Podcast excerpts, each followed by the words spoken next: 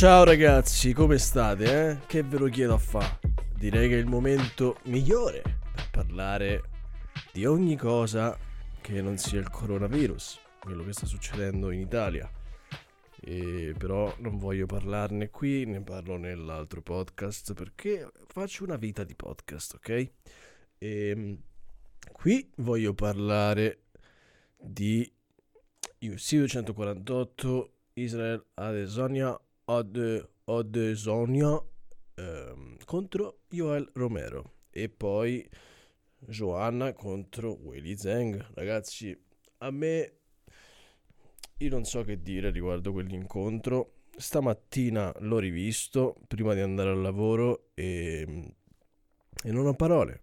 È stato l'opposto dell'incontro tra Izzy contro Joel e mh, ci sono rimasto un po' male, ma rispetto, rispetto il, il gioco, diciamo, tra virgolette, rispetto l'arte, perché ogni, ogni fighter ha il diritto di lottare come pensa sia giusto che, che, che sia. E, e, quindi ecco, cos'è successo? Che i, cioè, Joel ha vinto il primo round per me.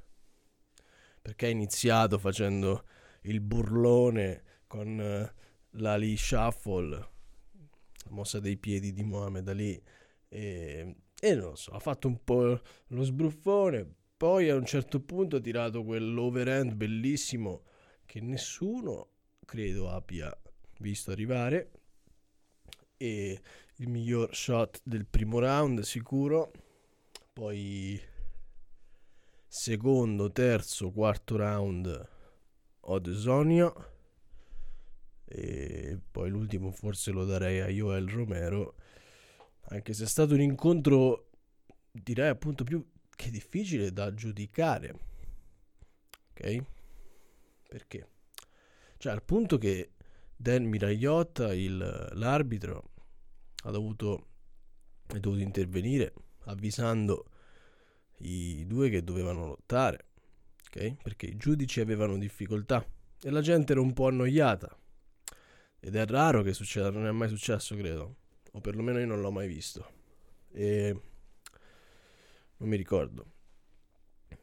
Ad ogni modo, ecco, questo è, è un soggetto interessante perché uh, non, non credo che l'arbitro debba intervenire. È come se guardate una partita di calcio ed è talmente noiosa che l'arbitro dopo un po' decide di far parte del gioco, dicendo ai giocatori di giocare. Eh? Non avrebbe senso perché appunto questi sono, sono, sono lottatori, sono dei fighter, sono degli artisti delle arti marziali, appunto che hanno esperienza, hanno uno stile di, di lottare che è tutto loro, ok? E va in base anche al momento. E quindi non capisco perché cazzo l'arbitro debba appunto intervenire. Non lo so. Non lo so perché forse anche lui un po' era annoiato da questa cosa. Ma ecco, il problema è che come ho detto già in altri podcast se non sbaglio, eh, il problema è che credo che questo credo che questa disciplina non uh, non, si, non, si, possa fare in questa maniera. Eh. Cre- credo che lo sport sia sia diciamo alle, alle basi già, sia alle basi e quindi non resta altro che evolversi da questo punto di vista perché non credo che cioè ovviamente con i tempi televisivi tu non puoi pretendere che un incontro uh, duri fino a quando duri ecco nel senso che per me due fighters possono, possono prendersi a cazzotti da quel punto di vista fino, fino a quando vogliono e possono e forse devono senza round, oppure non lo so. Però ecco, non è come la box. L- l- le arti marziali sono più non lo so, è davvero è, è una storia molto più complessa rispetto alla box. Ehm, ecco, per me, per me davvero limitare ogni, gli incontri con i round è ovviamente decisione ist- istituzionale e basta. Perché per il resto non, non, non vedo l'autenticità della dimostrazione artistica, appunto, da parte dei, dei, dei professionisti, degli artisti che, che lottano. E, e, questo è un mio parere abbastanza estremo perché a me piace il Colosseo, il concetto di Colosseo, eh? tolta la morte e ste cose, però mi piace il concetto di arena e Colosseo fino alla fine. Perché uno, giustamente, già non fa molti incontri all'anno, quindi quando capita l'incontro, eh, ovviamente l'incontro può variare da, da 6 secondi, come abbiamo visto con Masvidal, a 25 minuti di pura noia. Eh? E quindi io, io l'ho visto tutto e, e, me l'ho anche goduto in un certo senso. Però ecco, quando vedo che, eh, cioè, anche tu, um, uh, Joel Romero, il coaching, uh, l'America Top Team, no? la palestra dell'America Top Team, che è una delle più famose, e che anche chi faceva da coach a Joel Romero, uh, Mike Brown, se non sbaglio, si chiama il coach. E ecco, non gli ha detto niente. Finito il, round, finito il terzo round, tu a questo gli devi dire, guarda, o, o, anche il quarto round, finito il quarto round, tu a Joel gli devi imporre di giocarsi la vita, se ci tiene. Ovviamente con l'ingegno giusto e adeguato, però tu non puoi. Questo era sicuramente questa era sicuramente l'ultima opportunità per Romero di vincere il titolo. Ok? Quindi perché tu all'ultimo round non gli dici niente al riguardo? Eh? Ehi, qui se vuoi puoi, far quel, puoi vincerla sta cosa. Puoi... Perché assolut- cioè ragazzi, immaginatevi Romero, uh, il Romero di, di Tim Kennedy contro Israel Adesanya eh? Io rispetto Israele Adesanya, lo amo e credo che sia uno, probabilmente uno dei miei preferiti. Artisticamente è, è bellissimo da vedere, è, è agile e, e, potente in un modo che non ho mai visto. E, e appunto, il Romero è un dio greco, è instoppabile. Ovviamente ha 42 anni e dovrebbe fare il coach. Però no. E questo c'è intenzione di lottare per altri dieci anni da quello che ha detto. Non so quanto possa essere realistico. Però è sicuramente tra i primi cinque al mondo. Nella categoria pesi medi. Quindi che gli vogliamo dire, eh? Però appunto è andato così, è andata come è andata e è stata una lezione importante perché? Perché perché a volte anche se sei il campione cioè per me da una volta in cui da una volta uh, premesso che tu sei il campione no? Una volta che entri nell'octagon per sfidare lo sfidante smetti di essere campione.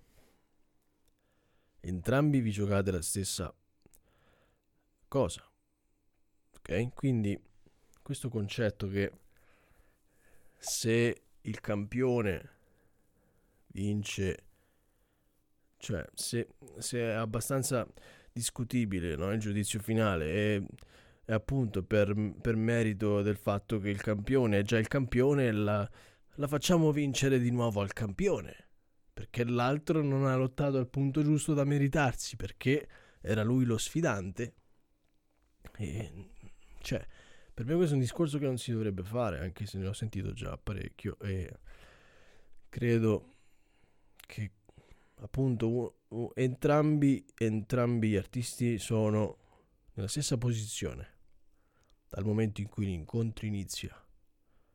Ed è solo una questione di arti marziali, non c'è nient'altro. Non c'è il campione, non c'è niente. Cioè, al massimo quello sta nella testa di chi lotta, ok? Però per il resto ognuno si gioca la stessa cosa e, e per me questo non lo considerano ovviamente. Poi qui si parla di... Ecco, non lo so ragazzi, però...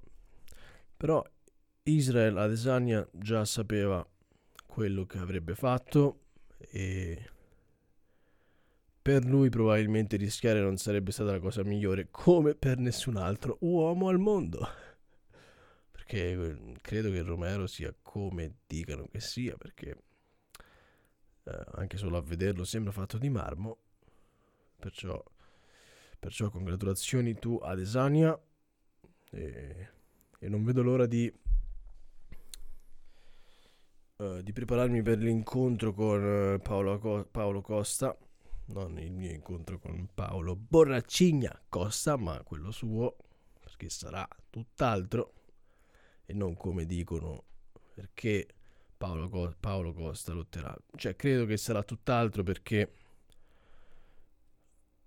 uno dei due probabilmente crollerà a un certo punto. Romero, Romero è troppo intelligente da rischiare, ok? Per me quando due, quando due, gioca- quando, quando due giocatori, chiamiamoli così, ok? Quando due artisti si incontrano, quando due artisti come, come Romero e Adesanya, che in ogni incontro che hanno fatto hanno dato il 99%, se non il 100%, in ogni, sotto ogni punto di vista, sia stilisticamente che da ogni punto di vista, ok? sul piano di esistenza, su, so, il cuore, eh, capisci tutta la motivazione, le emozioni, le sensazioni, non lo so, i, i poster che hanno creato. cioè, sono davvero persone uniche queste. Però quando li metti insieme, capito? Quello che viene fuori è zero. Niente, perché non c'è niente da da sorpassare, è, è l'apice, è, secondo me è l'apice delle arti marziali questo.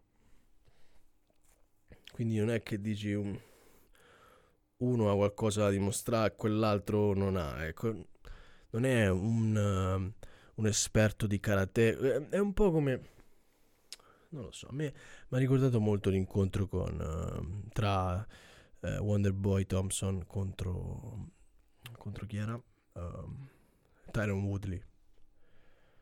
Molto lento, ok, ma stilisticamente entrambi potevano essere pericolosissimi da un momento all'altro. Molto lento come incontro. E ecco perché in entrambi i casi cioè, proprio stilisticamente sono uguali, quindi è difficile, capito? Ma non, non, non solo stilisticamente, in generale, ok? In generale. Quindi,